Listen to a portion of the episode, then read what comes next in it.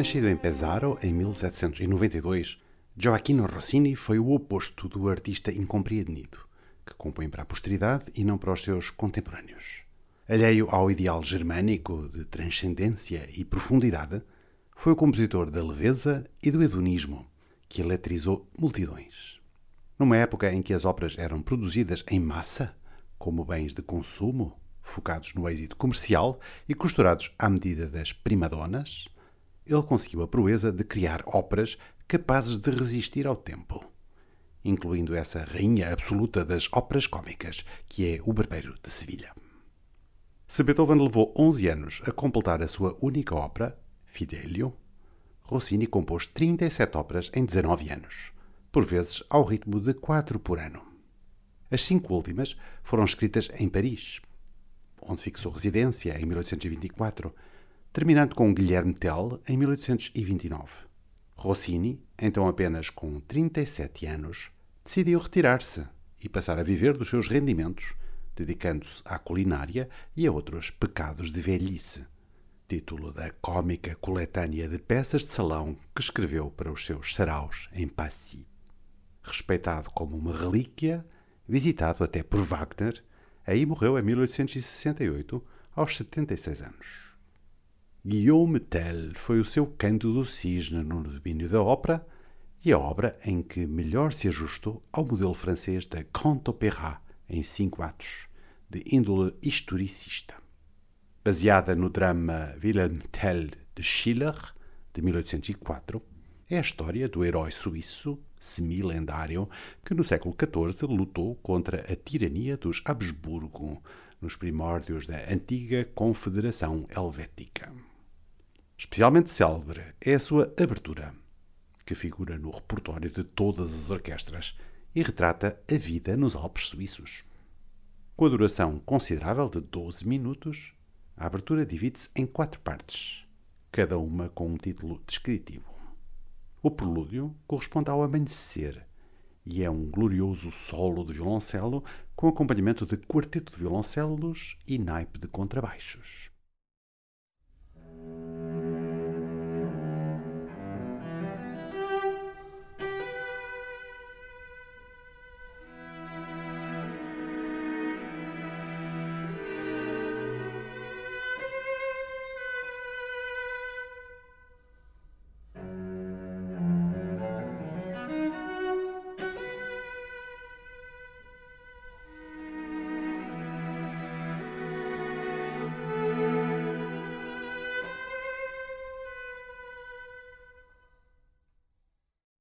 Segunda parte, pronunciada por um rumor de tímpanos, é igualmente famosa.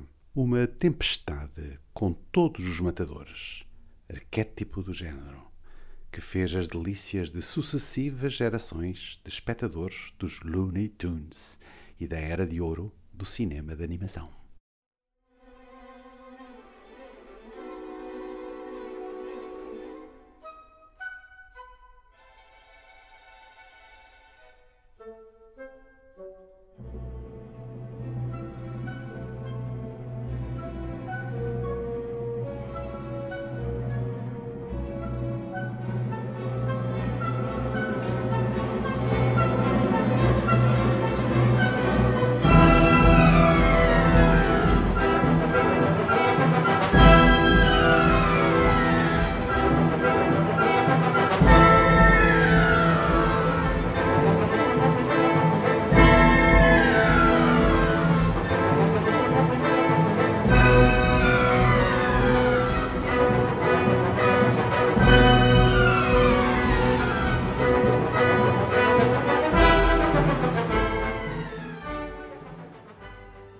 Terceira parte é o rústico Chamar das Vacas, com o seu solo bucólico de corne inglês, um oboé mais grave.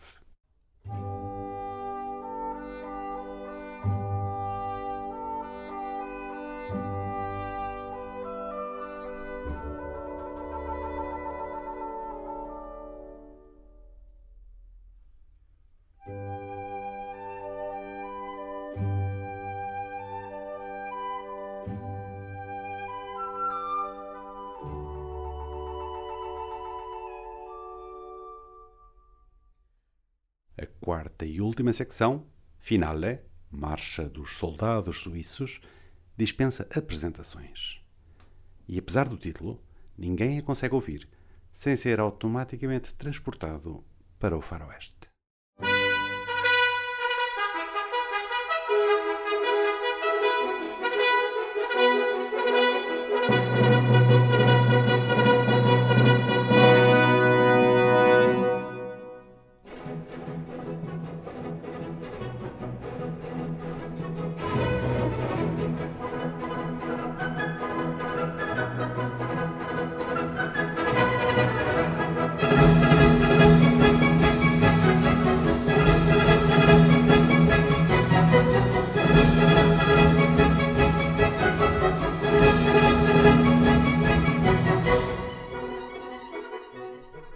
Clarinete, ao contrário do oboé, que tem palheta dupla, é um instrumento de palheta simples, o que lhe dá um timbre mais aveludado.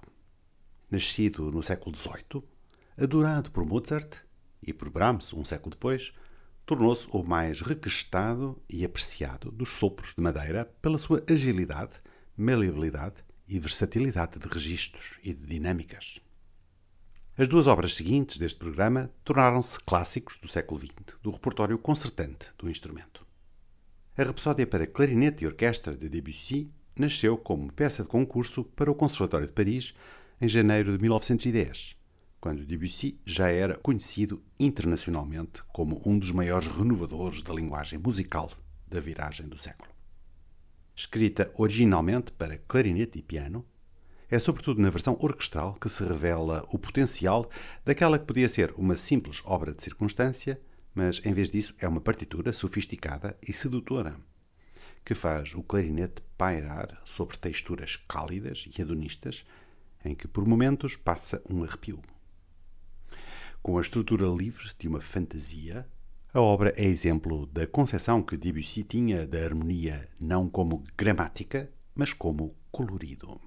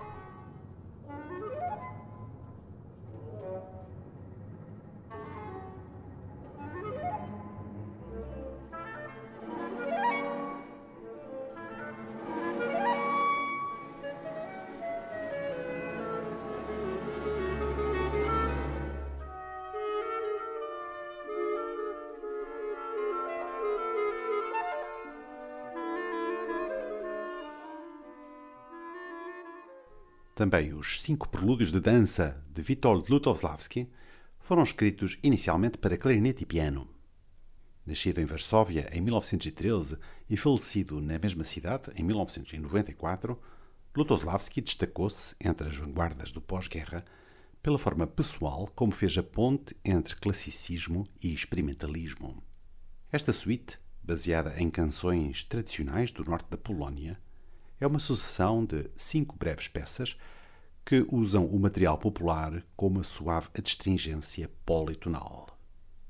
Segundo o próprio Lutoslavski, a obra significou a sua despedida do universo folclórico por muito tempo e concluiu uma fase especialmente difícil da sua carreira. Composta em 1954, no ano seguinte a obra foi orquestrada para uma pequena formação com harpa, percussão, piano e orquestra de cordas destinada ao Festival de Aldeburgh de Benjamin Britten, aí foi estreada em 1955 sob a direção do próprio Britten, com a orquestra de câmara escocesa e o clarinetista inglês Gervais de Pierre.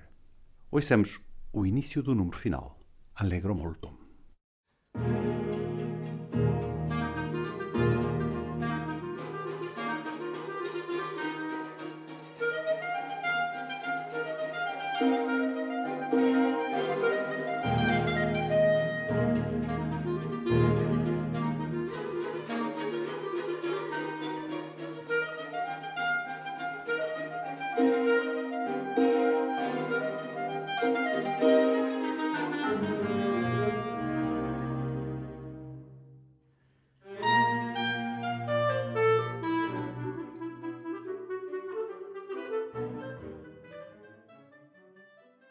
Quarta Sinfonia de Schumann é, na realidade, a segunda.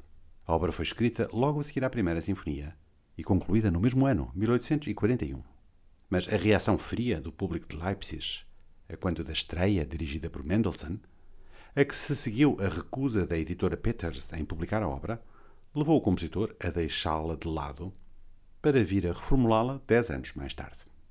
Entretanto, já haviam surgido as segunda e terceira sinfonias, o que fez com que esta recebesse a designação de Quarta Sinfonia e um número de opus bastante elevado, 120. Apesar de tudo, há uma certa lógica nessa inclusão tardia no catálogo schumanniano.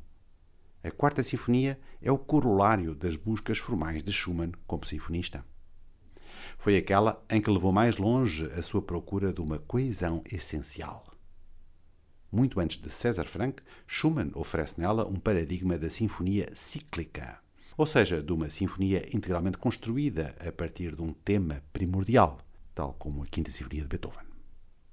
A Quarta Sinfonia de Schumann é também um dos mais relevantes exemplos de integração da forma da história da sinfonia. Schumann não se limitou a encadear os vários andamentos, que devem obrigatoriamente ser tocados sem interrupção. Construiu-os com uma ligação entre si que só lhes permite fazer sentido em conjunto. Inscreveu-os numa lógica alargada, de forma sonata, que projeta as balizas de exposição, desenvolvimento e reexposição para lá das fronteiras de cada andamento.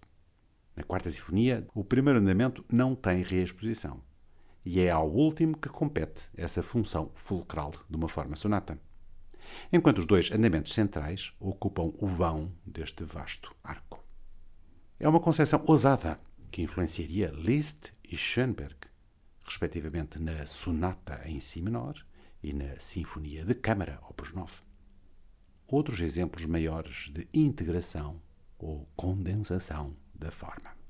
Isto sem esquecer os exemplos precursores de Beethoven e de Schubert, nomeadamente o final da Nona Sinfonia e a Wanderer Fantasie.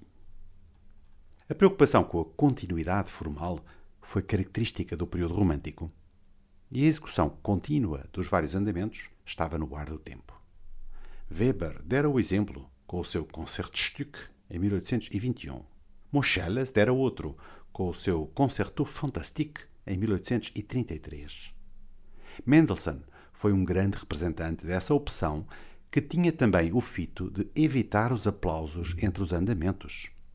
Tendência dos públicos entusiastas que o século XX veio a considerar sacrílega, mas que era tão normal no século XIX.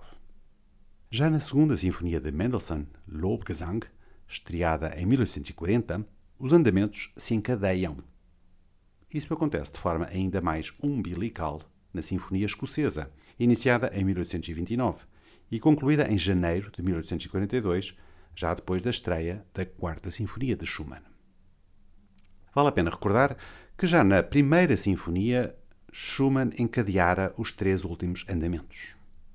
Mas ainda essa obra não havia sido estreada quando começou a pensar em escrever uma nova sinfonia. Na verdade, é preciso que a minha próxima sinfonia se chame Clara e vou pintá-la com flautas, oboés e harpas. Que pensas tudo isto, minha Clarinha? A ligação da quarta sinfonia a Clara Schumann, a eterna musa, está inscrita no material temático. O motivo primordial, Fá, Mi, Ré, Dó sustenido, Ré, é em parte uma transposição do motivo Dó, Si, Lá, Lá do concerto para piano de Schumann, correspondente às letras do nome de Clara, ou Chiarina, no diminutivo em italiano. Concerto cujo primeiro andamento foi concluído como obra autónoma no início de maio de 1841, precisamente antes do início da Quarta Sinfonia. Mais do que pela proximidade dos motivos e da musa inspiradora, as duas obras são unidas pelo título. Assim como o concerto nasceu como Sinfonia para piano e orquestra, a sinfonia começou por ter a designação de Fantasia Sinfónica. Mas voltemos à fusão operada por Schumann de uma forma em vários andamentos e de uma forma allegro sonata hipertrofiada. Sobre essa originalidade formal da Quarta Sinfonia, Brigitte François Sapey faz uma interessante aproximação no seu livro Schumann, das edições Fayard, entre a busca de continuidade schumanniana e o ensaio de explicação da metamorfose das plantas de Goethe, onde este escreveu o seguinte: Planta original, Urpflanze, torna-se a criatura mais bizarra do mundo, que a própria natureza me deve invejar. Com a ajuda deste modelo e da chave que lhe dá acesso, podemos depois inventar plantas até ao infinito, contanto que estas sejam consequentes. A versão original da Sinfonia em Ré menor de Schumann, composta entre junho e setembro de 1841, foi revista pelo compositor em dezembro de 1851. A obra sofreu modificações, sobretudo a nível da orquestração. No essencial da estrutura, a diferença é pequena. Embora Brahms tenha mais tarde defendido a versão original por ser mais transparente, chegando até a incitar a sua edição, precisamente no cinquentenário da composição da obra, 1891, é a versão definitiva, publicada pela Breitkopf und Hertel em 1853, que faz parte do repertório corrente. A introdução, ziemlich langsam, bastante lento, enuncia a ideia da qual vão brotar todos os temas principais da sinfonia. Sobre uma pedal da dominante, que irrompe forte e fica como pano de fundo, esse desenho em Ré menor tem um cunho sofrido e pesaroso.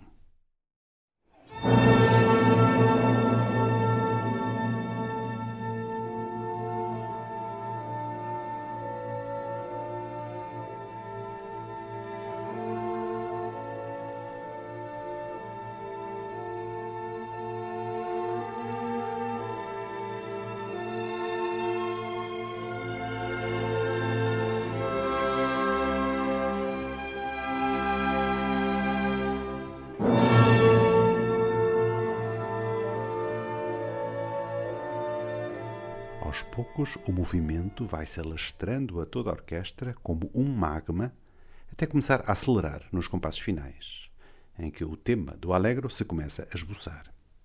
Baseado na mesma célula, mas agora lançada com um desafiador arpejo ascendente, irrompe o tema do Allegro.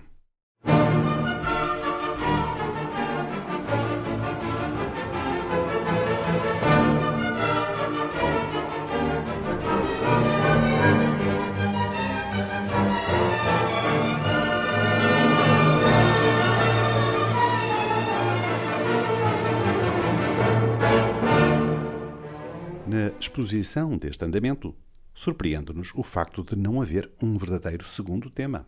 Recuando aos modelos de Haydn, embora o resultado não pudesse estar mais distante dos do pai da sinfonia, é no mesmo tema que se baseia quer a ponte modulante,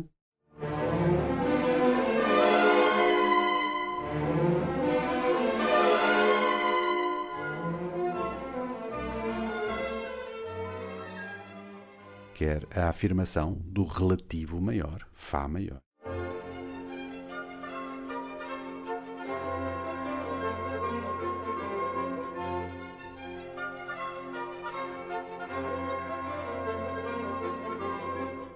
Depois de repetida a exposição, que dura cerca de um minuto e meio, segue-se um desenvolvimento de vastas proporções, cuja primeira nota é um pulsante Mi bemol, extremo oposto, tonalmente falando, do Lá com que começou a sinfonia. O material da ponte faz várias tentativas para se impor face a essa nota inexorável.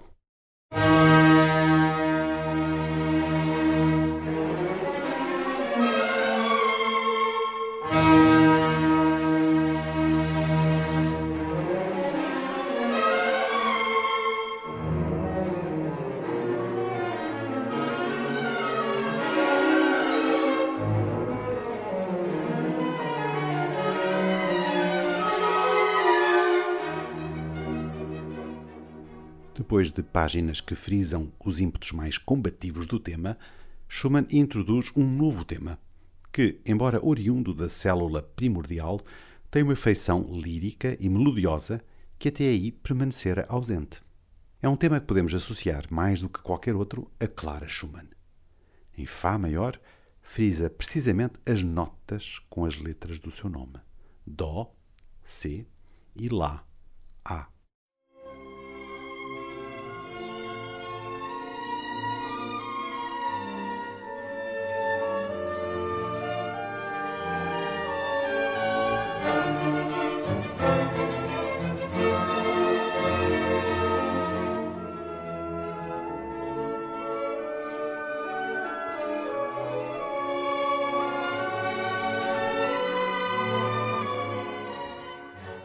já vimos, a reexposição só ocorrerá no último andamento. No primeiro, o regresso à tónica retoma o tema lírico do desenvolvimento, o tema de Clara, numa versão ritmada e enérgica, tocada por toda a orquestra em Ré maior.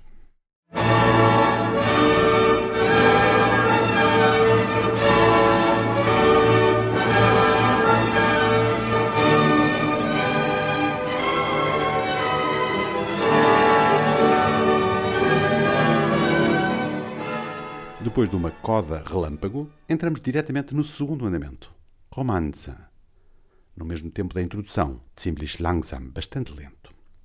Lá menor surge com sabor modal, num tema com alusões algo trovadorescas, tocado por violoncelos e oboé ao som de acordes em pizzicato.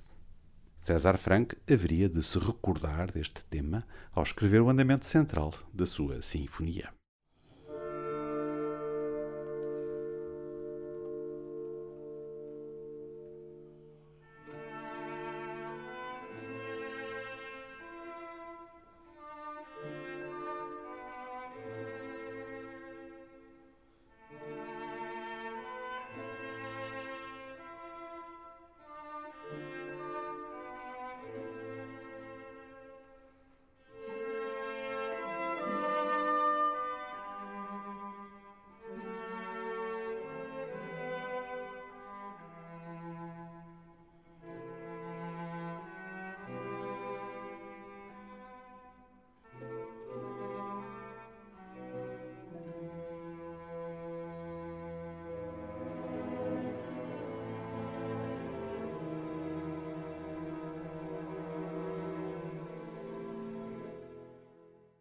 Se esse tema já de si deriva da raiz cíclica, o regresso textual da música com que começou a sinfonia, agora em Lá menor, torna evidente a ligação umbilical entre os andamentos.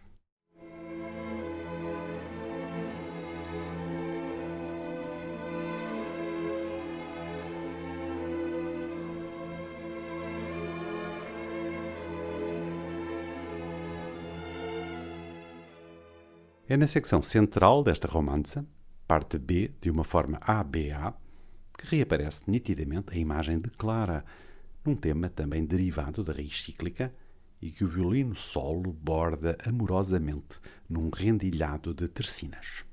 Verdadeira canção de amor, em Ré maior, no seio de uma sinfonia dedicada à esposa mais adorada do século XIX.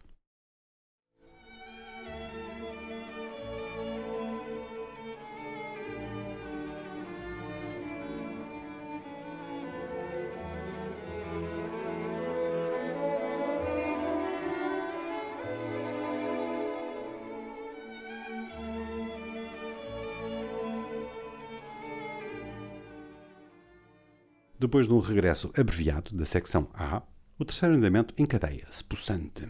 É um scherzo em tempo animado, lebhaft, e com acentos algo implacáveis em Ré menor. Note-se que as células de base continuam a ser as mesmas da raiz cíclica.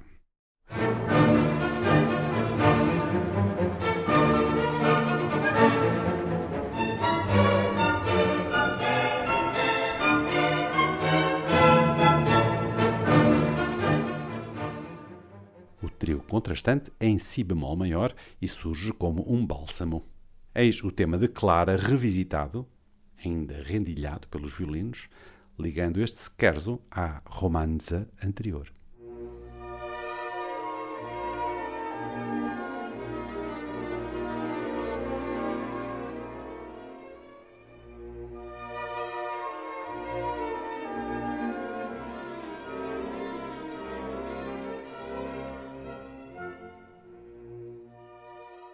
Depois de retomar o scherzo, Schumann retoma também o trio, mas desintegra-o aos poucos, como quem desfalece.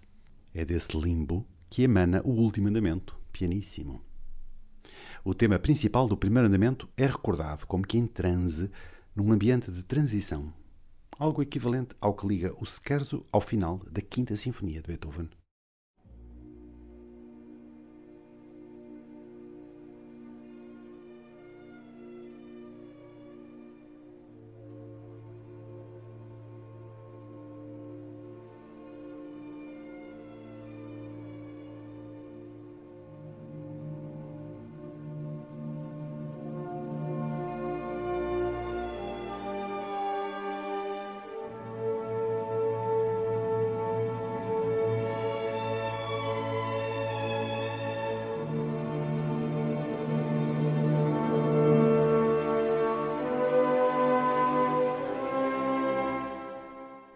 Allegro irrompe, é com um sabor incontido de vitória.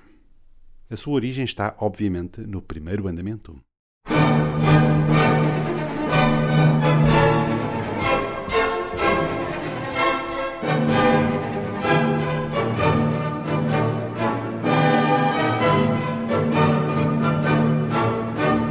Este tema não vai ser reexposto. Ou seja, tudo isto já tem uma função de reexposição no seio da sinfonia. Em contrapartida, Schumann dá um lugar destacado ao tema que serve de ponte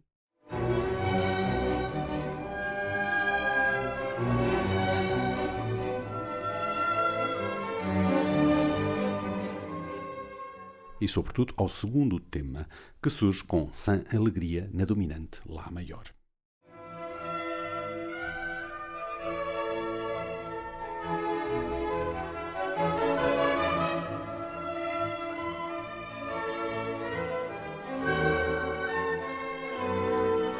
Segue-se o desenvolvimento, retomando e ampliando passagens do primeiro andamento. Em vez de uma reexposição, Schumann desenvolve um tema de sabor festivo antes da propulsão a todo o gás da dupla coda final. Com esta sinfonia, que foi cronologicamente a sua segunda, Schumann criou uma das suas obras supremas e um exemplo genial de integração da forma e de concepção cíclica.